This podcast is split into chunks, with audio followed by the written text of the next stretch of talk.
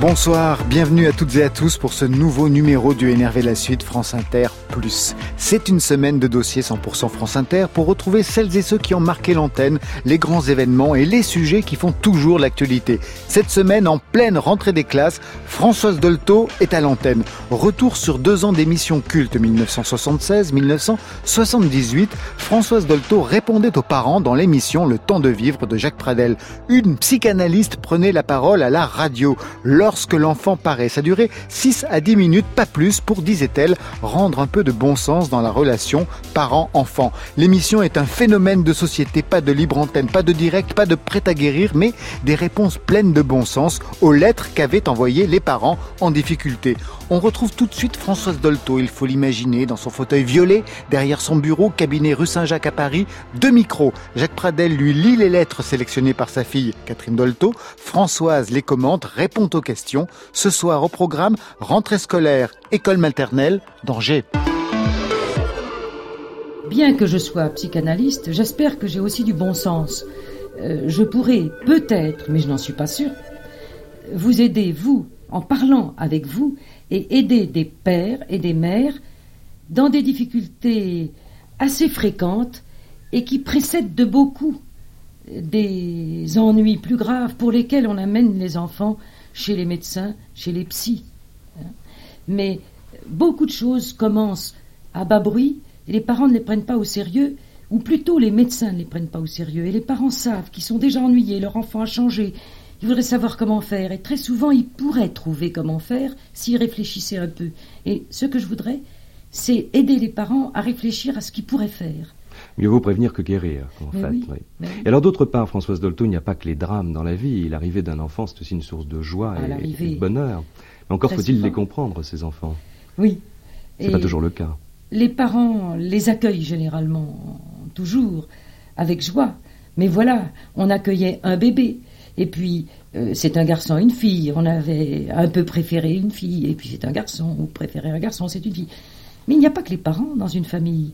Il y a aussi les grands-parents et puis il y a surtout les aînés. Et c'est un petit drame pour beaucoup d'enfants. Je dois dire même que s'il n'y a pas de jalousie de celui qui naît, quand l'enfant a entre, mettons, 18 mois et 4 ans, eh bien c'est très mauvais signe. Alors que les parents se rassurent, puisque justement nous sommes en train de parler de l'enfant qui paraît, l'enfant précédent doit montrer de la jalousie parce que c'est pour lui un problème. Première fois qu'il voit tout le monde admirer quelqu'un de plus jeune que lui. Alors, il faut faire le bébé pour être admiré, alors qu'il croyait que c'était en devenant une grande personne, un grand garçon, une grande fille, qui serait bien vu. C'est un problème. Nous en reparlerons éventuellement par des lettres des parents qui nous poseront des problèmes, et je crois qu'on peut aider les parents au moment même, justement, où arrive un bébé, parce que ça se complique quelquefois dans les mois qui suivent. Oui, alors vous parliez justement de bon sens tout à l'heure, Françoise Dolto, oui. Et c'est vrai que quelquefois un peu de bon sens peut permettre de débrouiller une situation qui, au départ, paraît extrêmement confuse, extrêmement dramatique. Peut-être qu'on pourrait éclairer cela par un exemple concret. Bien, le bon sens, c'est de savoir que l'enfant qui a une réaction insolite, il a toujours une raison de l'avoir. On parle des caprices de l'enfant. Les caprices, ça s'installe parce qu'on les appelle des caprices.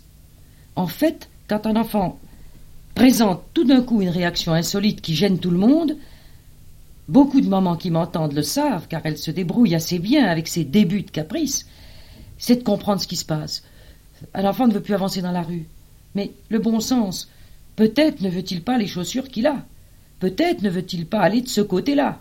Peut-être marche-t-on trop vite, et peut-être faudrait-il encore prendre la poussette alors qu'on le croit assez grand, il a passé des bonnes vacances, il est bien solide sur ses pattes, mais pas du tout.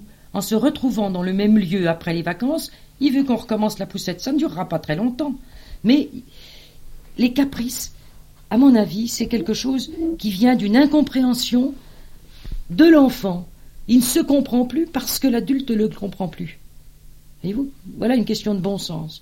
Et j'en ai vu combien de ces enfants qui commençaient des caprices, et comme un aîné en avait fait beaucoup, on se demandait ce que ça allait devenir. Eh bien non, il n'était pas comme son aîné, il était comme tout enfant qui veut expliquer quelque chose et qui ne sait pas l'expliquer, alors il rouspète, il est négatif, il hurle, et on se met à hurler autour de lui. Et c'est pas comme ça, c'est en le comprenant et en se disant, a priori, il y a une raison, je comprends pas, mais réfléchissons. Et pas en faire un drame tout de suite. Françoise Dolto, en attendant les questions et les témoignages qui vont vous parvenir, on aura largement l'occasion d'y répondre à ce courrier dans les jours suivants. Moi, je vous propose une chose, c'est de prendre un événement qui concerne toutes les familles qui ont un enfant en âge d'aller à l'école. La rentrée scolaire n'est pas très lointaine. Oui. Et souvent, pour un petit enfant, sortir de sa famille, aller dans un lieu inconnu, rencontrer des gens auxquels peut-être on ne s'attendait pas, c'est un événement. Vous parlez de l'enfant qui y va pour la première fois, ou vous parlez de l'enfant qui a une rentrée des classes, il était très heureux l'année dernière et il ne veut plus y aller cette année. Bah, écoutez, moi je vous propose, vous répondez à deux questions. Alors je vous pose les deux questions. Prenons d'abord le petit enfant qui va pour la première fois à l'école. C'est un peu tard, je dois dire, parce que la rentrée est commencée. Et je crois que ça vient de la préparation.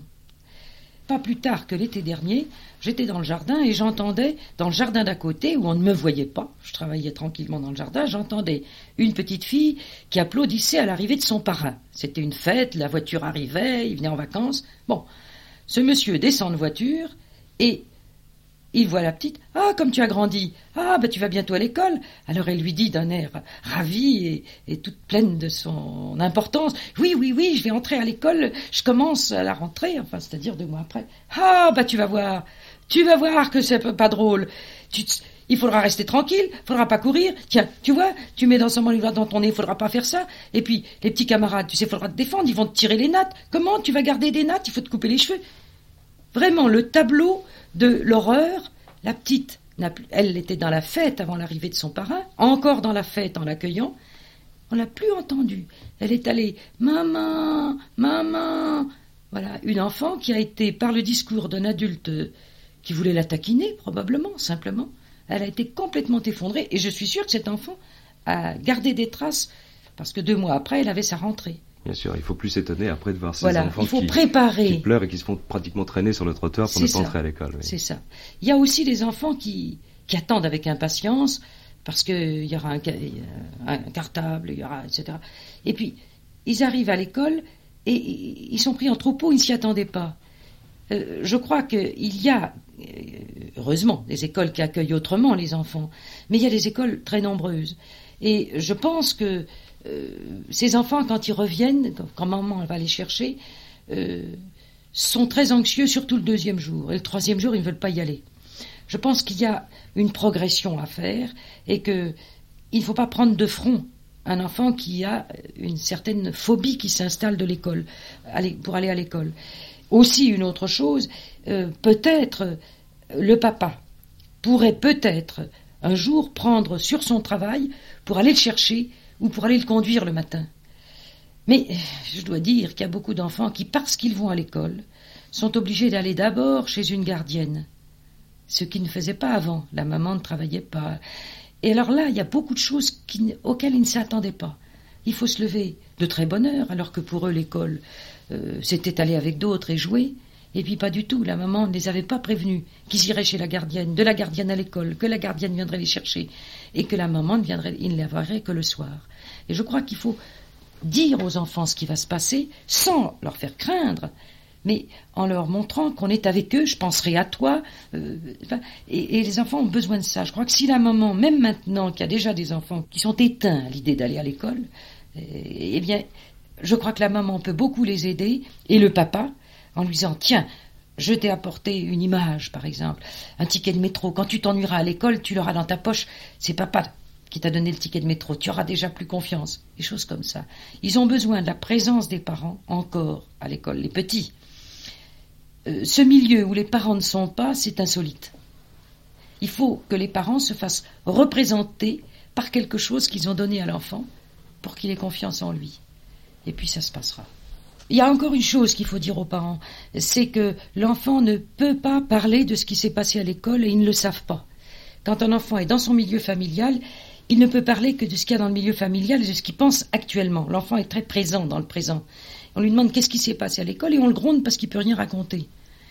Il faut le savoir et c'est juste quand il est dans l'école qu'il pourra parler de l'école, dans l'entrée de l'école, mais plus quand il est dehors et plus dans la famille. Je crois, voyez-vous, Françoise Dolto, que l'enfant à l'école, c'est un sujet pratiquement inépuisable, mais ce qu'il faudrait retenir de ce que vous venez de dire, je crois que ce qui est très important, on n'y pense pas toujours, c'est surtout de considérer son enfant comme une personne et lui parler, ne pas hésiter à dialoguer et à essayer de comprendre ses réponses. Oui. Alors, venons-en maintenant à la deuxième partie de la question. Oui. Prenons un enfant qui, pour la deuxième ou la troisième fois, retourne à l'école, donc ce n'est plus une peur maintenant, mais cet enfant peut être troublé... par l'arrivée d'un nouveau maître, par un changement de camarade, ou d'ambiance, de classe, etc. C'est très important pour un petit enfant. C'est très important s'il a été heureux l'année précédente. S'il a été l'année précédente un peu indifférent ou qu'il avait des ennuis, la deuxième année va être au contraire très heureuse parce qu'il ne voulait pas retrouver la même maîtresse. Mais j'ai vu beaucoup de cas qu'on amenait à soigner à l'hôpital en disant il est malade tous les jours pour aller à l'école, puis le dimanche il va très bien. Alors je parlais avec l'enfant et il ne voulait pas de cette maîtresse-là, il voulait retourner à l'autre maîtresse. Et malheureusement, la maîtresse avait dit ceux qui ne suivent pas, vous retournerez avec les petits. Alors c'est ce qu'il voulait. Nous en avons parlé avec l'enfant, lui expliquant qu'il avait beaucoup de chance. Et il faut que les mamans disent ça, tu as beaucoup de chance de ne pas aimer ta maîtresse. Parce que quand on aime la maîtresse, alors on ne cherche pas à tout savoir et puis à aller dans une autre classe l'année prochaine. Alors la question à poser aux enfants, est-ce qu'elle explique bien? C'est surtout ça. Parce que très souvent, il dit « j'aime pas la maîtresse ». Mais elle explique très bien. Tu sais, c'est le principal, une maîtresse est là pour expliquer, le reste c'est la maman qui est là.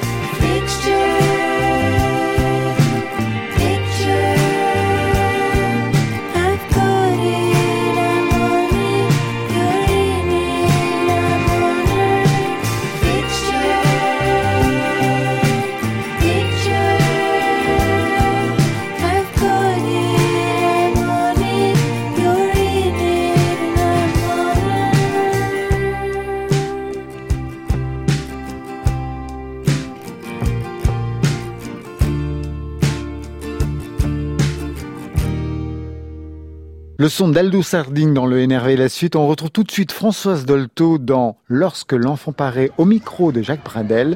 C'est le NRV France Inter Plus. Alors au cours de ces rendez-vous quotidiens avec vous, il nous arrive très souvent de reprendre des sujets qui ont déjà été évoqués à l'occasion de lettres d'ailleurs neuves, de lettres nouvelles, soit d'auditeurs ou d'auditrices qui vous ont entendu répondre à leurs propres questions, soit d'autres auditeurs ou auditrices qui vous ont entendu comme ça par hasard et ou quelquefois même une partie de votre réponse et qui bondissent comme disent certains. Ils disent comment je bondis, qu'est-ce que ça veut dire, pourquoi dites-vous cela? Alors il se trouve que quelquefois même ces lettres, elles nous arrivent, puis elles arrivent aussi à des journaux. Par exemple, je pense à Télé 7 jours, par exemple, un magazine de radio et de télévision qui est beaucoup lu, et puis on trouve par exemple des lettres sur trois sujets d'ailleurs, notamment de ces dernières semaines, qui ont choqué une partie d'auditeurs et d'auditrices. Ça m'intéresse beaucoup. Alors par exemple, je vais vous dire tous les sujets tout de suite, puis on va y répondre les uns après les autres. Sur le travail scolaire des enfants, leur présence à l'école, vous aviez conseillé aux parents de ne pas interroger les enfants à leur rentrée de l'école sur ce qui s'était passé dans la journée. Oui, mais vous vous rappelez Jacques Pradel, il s'agissait d'enfants qui sont à la maternelle ou qui commencent à la première année et qui, en fait, n'ont pas encore fait de scolarité et qui sont en train de prendre le vent, si je peux dire, dans leur école. Et j'ai dit que les enfants petits sont tellement présents à l'endroit où ils sont qu'ils ne peuvent pas parler dans un autre endroit de ce qui se passe de l'endroit précédent. Et c'est tellement vrai que j'ai reçu la lettre d'une auditrice qui m'a dit « Notre petit commençait à être fermé avec nous depuis qu'il était à l'école et il a entendu votre réponse et il a dit « Tu vois maman, c'est à cause de ça parce que tu me demandes. Ah ben voilà, tu vois, il faut pas me demander. » Et depuis... il est très content quand il rentre de l'école et puis il dit « Ah ben tu sais, ce matin, j'y ai pensé à te dire ce qu'on avait fait à l'école. » Alors il lui dit une petite chose à laquelle il avait pensé à l'école. Mais il dit « Avant, j'étais à l'école, je me disais, qu'est-ce qu'il faudra que je raconte ?» Et voyez. Et alors justement, si vous me permettez, justement, un extrait d'une de ces lettres auquel je faisais allusion tout à l'heure. Madame Raymonde Lohéro, qui habite à Pau, et qui dit je suis témoin, Françoise Dolto a dit effectivement de ne pas parler aux enfants de leurs activités scolaires à la fin de la journée. Alors, pourquoi ma fille qui a 3 ans, en rentrant, lorsque moi-même je ne m'enquière pas de ce qu'elle a fait à l'école, me dit « Maman, tu me demandes pas ce que j'ai fait à l'école, pourtant j'ai chanté, et puis j'ai fait de la peinture, et puis j'ai dansé, et puis, etc. » Voilà. C'est parce que ça vient d'elle-même, c'est exactement comme ce petit garçon, ça vient d'eux-mêmes à un moment où ils désirent en parler. Mais ce n'est pas toujours au moment où les parents leur posent la question, comme ça de but en blanc, quand ils sont juste à table et qu'ils sont bien contents de manger ce qu'on leur a mis dans leur assiette, leur parler de l'école à ce moment-là. Vous voyez, c'est ça qui est très intéressant. Maintenant, il y a un autre journal qui disait que les parents ne devaient pas jamais demander aux enfants ce qu'ils faisaient à l'école. C'est absolument pas ce que j'ai dit. Ceci est complètement dépassé quand ils ont déjà 6 ou 7 ans. C'est fini. Ceci, c'est tout à fait au début de l'école. Après, au contraire, quand les parents s'intéressent aux disciplines scolaires et que eux-mêmes s'intéressent à ce que l'enfant fait à l'école, mais c'est un bonheur de parler de tout ça à la maison, à condition que ça ne soit pas toujours comme des gendarmes à dire « Qu'est-ce que tu as fait ? Est-ce que tu as fait ci ? Est-ce que tu as fait ça ?» mais que ça soit parce qu'on est heureux et que les parents sont contents aussi de parler de leurs activités de la journée quand ils rentrent. Ça, c'est complètement différent, mais c'est l'enfant qui a dépassé 7 ans, 6, 7, 8 ans. Enfin, ça se parle tout à fait le début à l'école. Oui, en fait, vous avez d'ailleurs répondu à la lettre d'un autre auditeur, je voulais citer, Monsieur André Bresson, qui habite à Montpellier et qui disait, qui vous avait entendu donc au cours de la même émission et qui disait, moi, j'ai toujours veillé au contraire à montrer à mes fils et à mes filles que je m'intéressais à leurs problèmes scolaires, qui n'étaient jamais seuls une fois sortis de la maison. Bon. C'est ça. Alors... mais c'est des problèmes.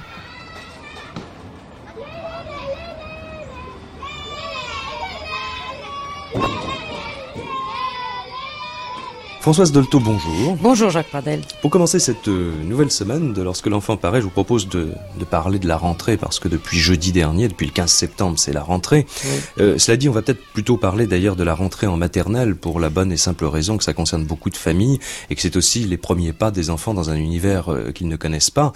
Et d'ailleurs, la rentrée, je crois, dans les maternelles est souvent étalée. On demande aux parents de ne pas amener les enfants tous le premier jour. Donc on peut penser qu'il y a encore des enfants qui vont rentrer peut-être aujourd'hui, ce lundi-ci, dans une maternelle. Alors, avant d'aller au général, on peut peut-être tout simplement prendre une lettre qui vous pose un certain nombre de questions à propos d'une petite fille. C'est une lettre qui vient du Sud-Ouest, et la mère vous écrit pour la raison suivante. Elle vous parle de sa fille, donc, unique, qui a 4 ans, qui aura 4 ans, disons, à Noël prochain. Et ils vivent donc dans une grande ville du Sud-Ouest en ce moment. Auparavant, ils étaient à la campagne et ils sont assez isolés, disons, parce qu'ils n'ont pas encore beaucoup d'amis. Ils sont dans cette grande ville depuis à peine donc 2 ans. Et l'enfant n'a pas beaucoup de petits camarades. Alors, l'année dernière, comme ils étaient arrivés en cours d'année, et pour des raisons, pour tout simplement un refus qu'on leur avait opposé de faire entrer l'enfant dans une maternelle en cours d'année à mi-temps, la petite fille était allée dans une classe maternelle dirigée par sa tante. Et, dit la mère, curieusement, ça se passait très bien, mais aux récréations, surtout quand il y avait beaucoup d'enfants autour d'elle, elle avait une sorte de panique. Et elle allait se réfugier dans les jupes de la maîtresse, qui était sa tante.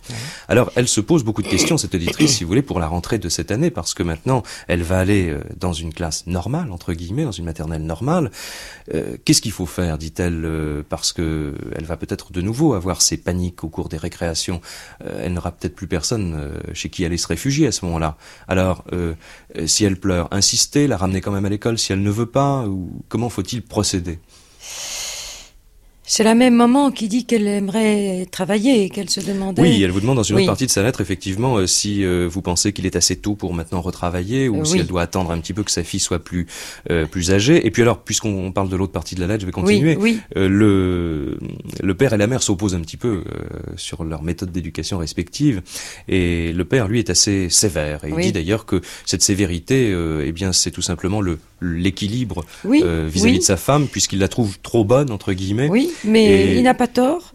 Elle dit, encore un tout petit mot, Françoise Dolto, elle dit d'ailleurs, cette éditrice, que lorsque son mari assiste à des séances d'éducation à la manière de la mère, il lui arrive ironiquement de l'appeler Françoise, comme Françoise Dolto, bien sûr, parce qu'elle écoute régulièrement l'émission. Oui, et pourtant, c'est curieux, parce que il me semble pas que dans mes émissions, je sois trop... gâteau, comme on dit avec les enfants. Non, les choses qui doivent être faites, elles doivent être faites, et si l'enfant ne les fait pas, eh bien, la vie continue. La seule chose, c'est qu'on ne fait pas un drame. La vie continue. Et je crois que ça, c'est très important de donner l'exemple que l'enfant ne dérègle pas une famille par ses refus ou ses oppositions. Mmh.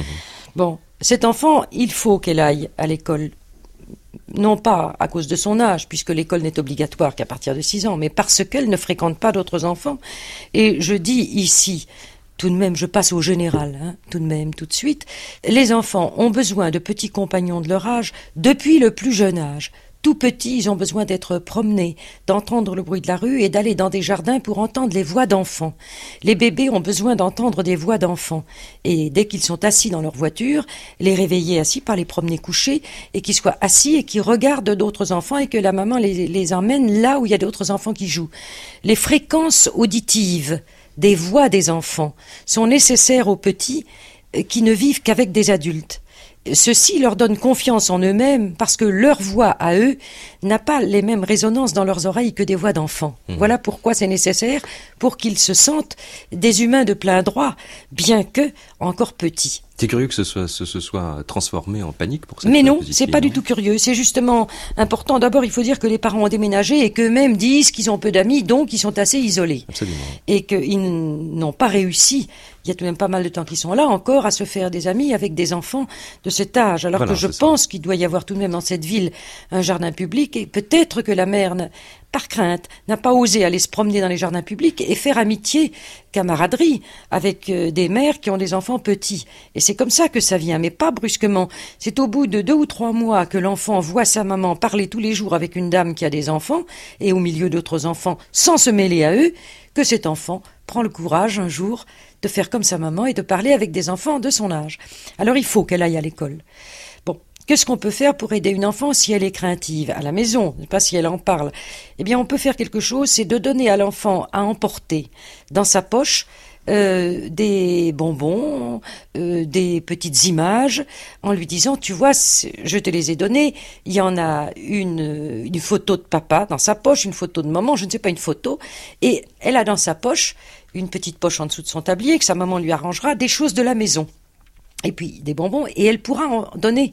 des images ou des bonbons ou quelque chose à ses petits copains. Parce qu'une enfant isolée, elle ne sait pas comment faire amitié. Et comme les parents ont toujours été généreux avec elle, sa manière de faire amitié, c'était de généreux avec les autres. Voilà comment on peut aider un enfant pour commencer. Ensuite, que la mère ne se mette pas à tant d'avance dans le désarroi. La maîtresse sait très bien s'occuper d'enfants qui commencent et elle saura très bien se débrouiller avec cette petite. Il faut aussi savoir qu'il y a beaucoup d'enfants qui restent comme ça, tout à fait en marge de la récréation pendant longtemps, pendant 2-3 mois, et qu'il ne faut pas du tout s'en tracasser, parce qu'en observant les enfants, ce que justement elle n'a pas fait depuis qu'elle est petite, au bout d'un certain temps, elle a emmagasiné une activité d'enfant dans le regard. Et ça vient tout seul et ça passe dans les gestes un beau jour. Voilà ce que je peux lui dire. Et qu'elle console sa petite si elle rentre le soir, que le lendemain elle ne veut pas partir. Elle lui dit « si, je t'accompagnerai ». Et surtout, qu'elle arrive d'avance pour aller la chercher à l'école. Qu'elle y soit 10 minutes ou un quart d'heure à l'avance. Qu'elle attende, qu'elle prenne son journal et qu'elle attende. Mais que surtout, si par hasard l'enfant sort un peu plus tôt, que sa maman ne la fasse pas attendre, et ceci pendant plusieurs mois. C'est pour ça qu'il vaut mieux qu'elle ne travaille pas pour commencer. Il faut qu'elle soit sûre que sa maman sera toujours là, et d'avance, elle sera la première à la voir quand elle sera là en sortant de l'école.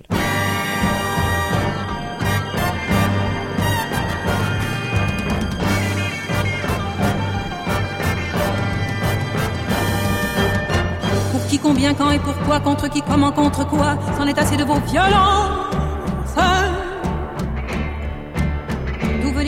Où allez-vous? Qui êtes-vous? Qui priez-vous? Je vous prie de faire silence. Pour qui, comment, quand et pourquoi, s'il faut absolument qu'on soit contre quelqu'un ou quelque chose. Je suis pour le soleil couchant en haut des collines désertes. Je suis pour des forêts profondes. Car un enfant qui pleure, qu'il soit de n'importe où, est un enfant qui pleure. Car un enfant qui meurt au bout de vos fusils est un enfant qui meurt. Que c'est abominable d'avoir à choisir entre deux innocences. Que c'est abominable d'avoir pour ennemi les rires de l'enfant.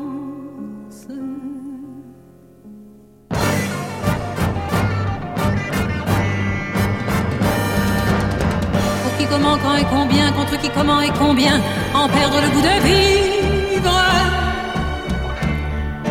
Le goût de l'eau, le goût du pain, et celui du Perlimpinpin, en le square des Batignolles. Mais pour rien, mais pour presque rien, pour être avec vous et c'est bien, mais pour une rose entrouverte. Mais pour une respiration, mais pour un souffle d'abandon, mais pour un jardin qui frissonne. Rien à voir mais passionnément, ne rien se dire éperdument, ne rien savoir avec ivresse. Riche de la dépossession, n'avoir que sa vérité, posséder toutes les richesses. Ne pas parler de poésie, ne pas parler de poésie, en écrasant les fleurs sauvages. Voir jouer la transparence au fond d'une cour au mur gris où l'aube n'a jamais sa chance.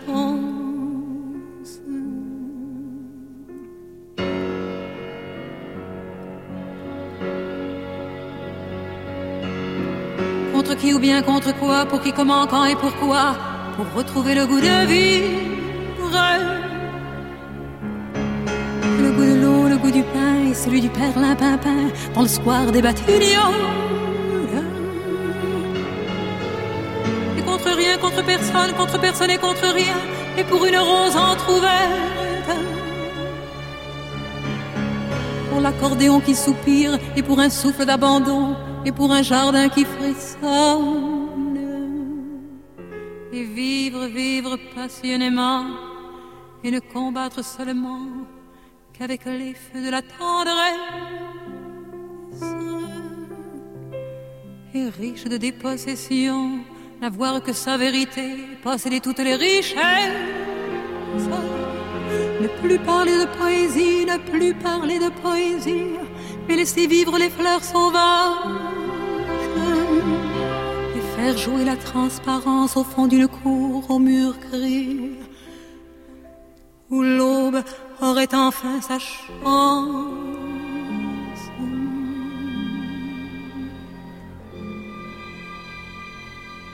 Barbara chantait Perlimpinpin en 1973. Quelques années plus tard, Françoise Dolto et Jacques Pradel étaient au micro dans Lorsque l'enfant paraît. Lorsque l'enfant paraît, Françoise Dolto, pour répondre à vos questions, à vos témoignages, qui continuent d'ailleurs d'arriver, il faut le dire, oui, Françoise Dolto. Ça prouve que cette émission répond à un besoin. Mais je crois, oui. Je crois. Et je suis très contente. Et je pense que la première lettre que nous avons sélectionnée pour aujourd'hui va intéresser beaucoup d'auditrices et d'auditeurs. C'est une femme qui écrit de Gironde, de Blanquefort, très exactement, et qui dit, voilà, j'ai un petit garçon de 2 ans et demi, donc cet enfant a 2 ans et demi à l'heure actuelle. Mais lorsqu'il avait l'âge critique, dit-elle, de 7 mois, je l'ai abandonné, entre guillemets, bien sûr, oui. 3 jours par semaine. On voit déjà que la maman se sent coupable, puisqu'elle dit abandonné, oui, au lieu de dire confié, du matin au soir. Alors donc, ça se passe à 7 mois, 3 jours par semaine, à cause de raisons professionnelles, elle a laissé cet enfant chez une gardienne, et elle dit d'ailleurs, je dois ajouter que je suis privilégiée, puisque je suis enseignante, donc j'ai de longues vacances que je peux passer avec cet enfant. La deuxième année, elle travaillait presque tous les jours de la semaine, elle a donc remis cet enfant chez la gardienne, tout s'est bien passé, et puis cette année, donc à 2 ans et demi, elle dit « j'ai cessé mon activité, mais j'ai voulu mettre mon fils à l'école maternelle pour qu'il ait des contacts avec d'autres enfants. » Alors qu'elle avait cessé son travail. Alors qu'elle avait cessé son travail, justement, et qu'elle aurait pu être là. Oui, pu être là. Alors, autre élément de cette lettre, elle a bien expliqué à son enfant que l'école était un endroit où on s'amuse beaucoup, où on allait rencontrer beaucoup de petits camarades, et malheureusement, dit-elle, après le premier jour de classe, et depuis ce premier jour, cet enfant refuse systématiquement d'aller à l'école, pleure énormément, et elle se pose la question de savoir s'il faut insister ou au contraire attendre quelques mois avant de le remettre à l'école. Oui, eh bien, je crois que cette maman comprend le problème. Cet enfant qui était chez une gardienne, déjà, nous avons vu qu'elle avait l'idée, qu'elle avait le sentiment, elle, de l'abandonner. Et cependant, il avait l'air d'être heureux chez cette gardienne. Elle ne nous dit pas si chez cette gardienne, il y avait d'autres enfants ou s'il était seul. Si il était seul, bien sûr, d'aller à l'école à 2 ans et demi avec beaucoup de petits camarades, alors que la maman n'y va plus, c'est un peu insolite pour cet enfant, puisque justement, elle est revenue à la maison et qu'elle aurait pu faire pour lui tout ce qu'on peut faire dans une école maternelle avec elle, c'est-à-dire tous les jours dire qu'on va travailler pendant 1 heure, on va faire des travaux de collage, de reste manuel, de choses comme on en fait à l'école. Mais j'ai l'impression, voyez-vous, qu'elle a fait cela pour que l'enfant ait des contacts avec d'autres enfants, donc c'est un enfant unique. Mais oui, mais justement, puisque c'est une maman qui sait instruire les enfants, elle pourrait peut-être maintenant passer à un autre style de maternité. Ou un autre style que la gardienne ne pouvait pas faire. Je ne dis pas qu'il faudrait le mettre chez cette gardienne puisqu'elle est rentrée chez elle, mais peut-être ne pas supprimer non plus la gardienne pour elle avoir un peu de temps de repos, parce que pourquoi a-t-elle arrêté? Probablement pour se reposer, pour une raison que nous ne savons pas, qu'elle ne dit pas. Peut-être pourrait-elle s'arranger pour le garder, mais quand elle le garde, maintenant qu'il a vu l'école et que ce que c'était l'école, le préparer. Mais c'est vraiment jeune, 2 ans et demi. Justement, c'est la question que j'allais vous poser. Oui, c'est très jeune, 2 ans et demi. Et vraiment, on ne peut mettre un enfant à l'école à 2 ans et demi que quand déjà il est très habitué à d'autres petits et qu'il y va avec un petit qu'il connaît. Parce que 2 ans et demi, c'est trop tôt. Alors, je sais que dans beaucoup de communes, l'âge légal, disons, de l'entrée à la maternité, c'est 3 ans. À la maternité. À la maternelle. Mais Françoise Dolto, d'une manière générale, et votre sentiment à vous, quel est l'âge idéal pour envoyer un enfant à la maternelle? Eh bien, il n'y a pas un enfant. Et chaque enfant est différent. Il y a des enfants qui s'occupent très bien à la maison quand on leur a enseigné à s'occuper et surtout à faire tout ce qu'une maman fait. Il faut déjà qu'ils soient très habiles à la maison et qu'ils sachent s'occuper tout seuls, jouer tout seuls, parler avec ses ours, avec ses poupées, avec ses petites autos, faire des jeux seul et avec une autre personne qui, tout en travaillant à côté, l'accompagne, il coopère, il épluche les légumes avec maman, il fait les courses. C'est ça qu'il faut faire d'abord. Et c'est ensuite que l'école va l'intéresser quand il aura déjà été souvent au jardin avec d'autres enfants. Quel âge alors ? Bon, quand on dit 3 ans, pour un enfant qui est bien déluré, pourquoi pas, 3 ans c'est bien. 2 ans et demi, je trouve ça très jeune, surtout pour un enfant unique. Qui aurait besoin de voir d'autres enfants, mais pourquoi l'école pour cela? Puisque justement la maman peut s'en occuper. Et alors d'un autre côté, est-ce qu'il y a un âge limite au-delà duquel il ne faut pas aller? Est-ce qu'il ne faut pas garder trop longtemps un enfant à la maison? Oui, mais ça dépend comment il est occupé à la maison. Autrefois, on allait aller à grande école à 6 ans parce qu'on avait fait tout ce qu'on fait à la maternelle à la maison, avec une grand-mère, avec des oncles, des tantes, du travail à la maison. Alors l'enfant était très content d'aller pour apprendre à lire et à écrire parce qu'il était très déluré. Il chantait les chansons, il dansait, enfin tout ce que peut faire un enfant avec son corps, avec son intelligence manuelle, avec son intelligence corporelle. Et vraiment être un petit compagnon de la vie de tous les jours. Je ne peux pas vous dire, la maternelle, en tout cas à 2 ans et demi, la maternelle, à part certains enfants extrêmement délurés et déjà désireux d'être tout le temps en contact de petits camarades, c'est pas mal pour certains, mais pour d'autres c'est trop jeune.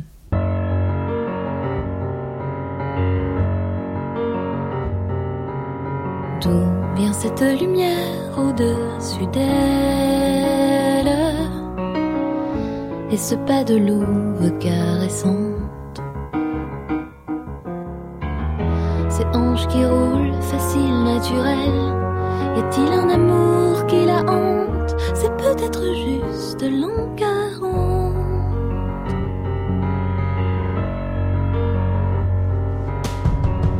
On dirait quelquefois qu'elle a des ailes, ou comme une audace l'insolente, un avis nouveau, une envie nouvelle, elle en deviendrait fatigante, ce n'est rien de plus que l'an 40.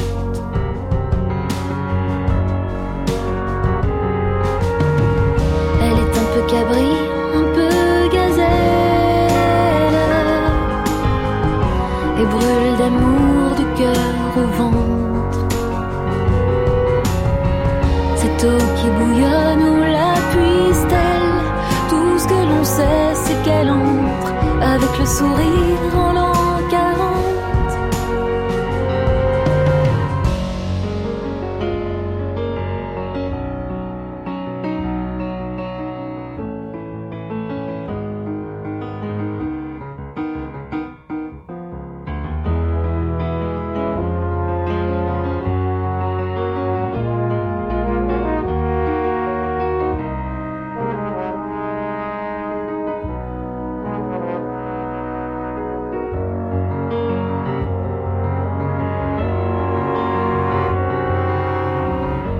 Quelques années, quelques séquelles,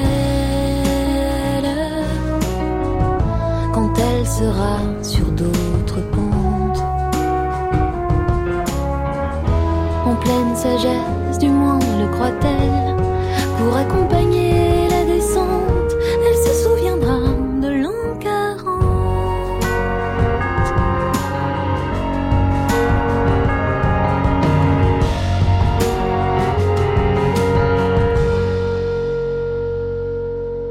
Les femmes de 40 ans chantées par Jeanne Chéral dans l'an 40, on retrouve tout de suite une autre femme beaucoup plus âgée. Françoise Dolto était au micro avec Jacques Pradel dans Lorsque l'enfant paraît. Françoise Dolto, il y a d'autres questions que se posent beaucoup de parents. C'est la question du danger.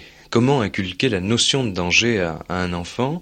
Alors là, j'ai une lettre qui en parle très bien, qui concerne un petit garçon qui a 11 mois. Mais en ce qui concerne ce petit enfant de 11 mois, la mère dit, voilà, il commence donc maintenant à marcher, à attraper ce qui se trouve à sa hauteur.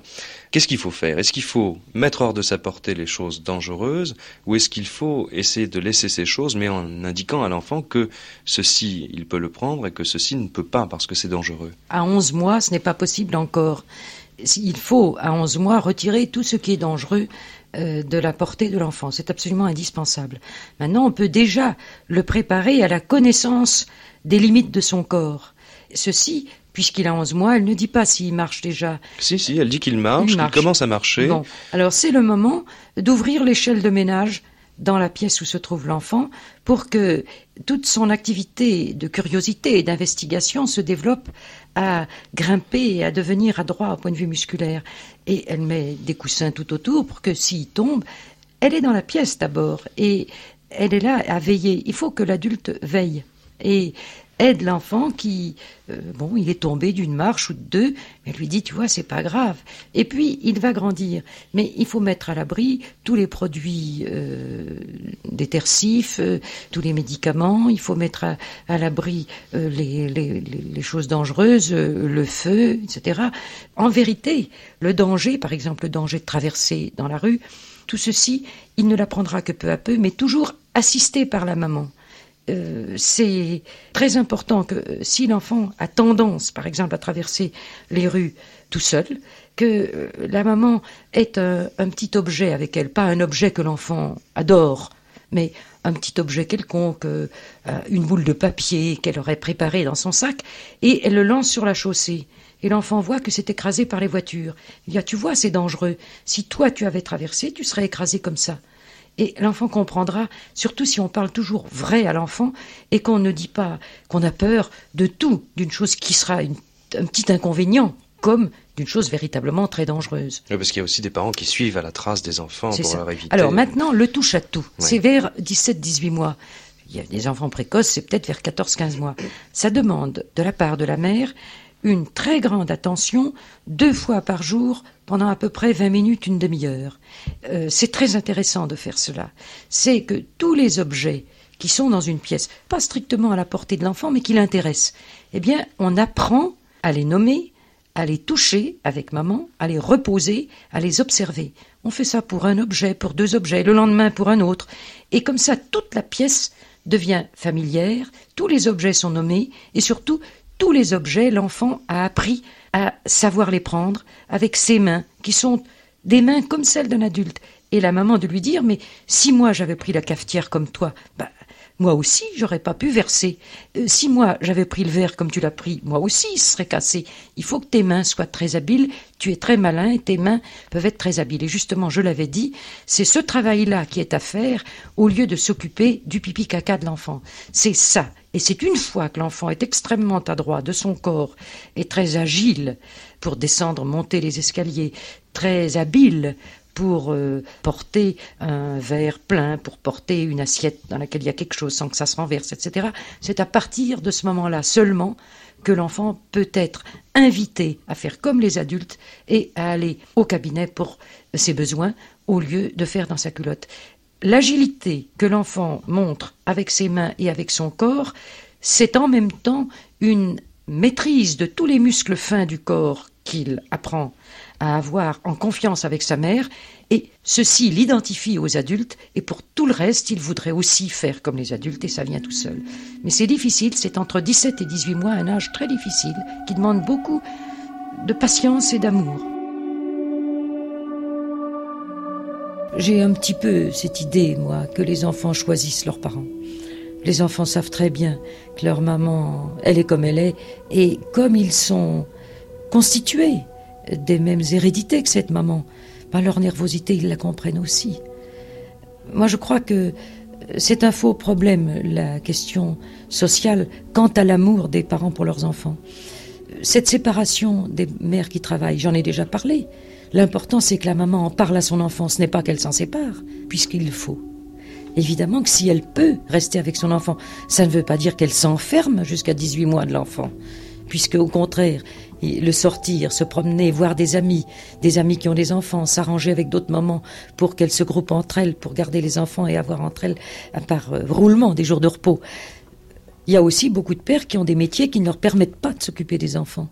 Mais chaque fois que les pères pourraient le faire, ils découvriraient de très grandes joies dont ils se privent, et ils ne savent pas qu'ils s'en privent. Je crois que c'est aux mamans d'aider les papas à découvrir, et les pères au fur et à mesure de la croissance des enfants, à découvrir des relations personnelles avec leurs enfants sans qu'elles soient présentes. C'est vrai, c'est très important. Et je ne peux pas dire plus, mais nous recevons beaucoup de lettres de mères. Françoise Dolto, je vous remercie. Nous nous retrouvons demain avec d'autres questions pour Lorsque l'enfant paraît. Je rappelle l'adresse à laquelle on peut vous envoyer le courrier, les questions, les témoignages, en écrivant au Temps de Vivre à France Inter, pièce 5348, 116, avenue du Président Kennedy, Paris 16e. C'était Françoise Dolto à l'antenne, premier épisode du nouveau rendez-vous France Inter Plus de Lorsque l'enfant paraît. Demain, les séances se poursuivent. Ça parle de l'arrivée du 2e enfant, de la jalousie entre enfants, de fessées, de morsures. Réalisation signée Stéphane Combe, préparation Virginie Rousic et Véronique Jolivet-Delina. À la technique ce soir, Clément Vuillet. Tout est dit, il ne me reste plus qu'à vous souhaiter le bonsoir. Alors à demain.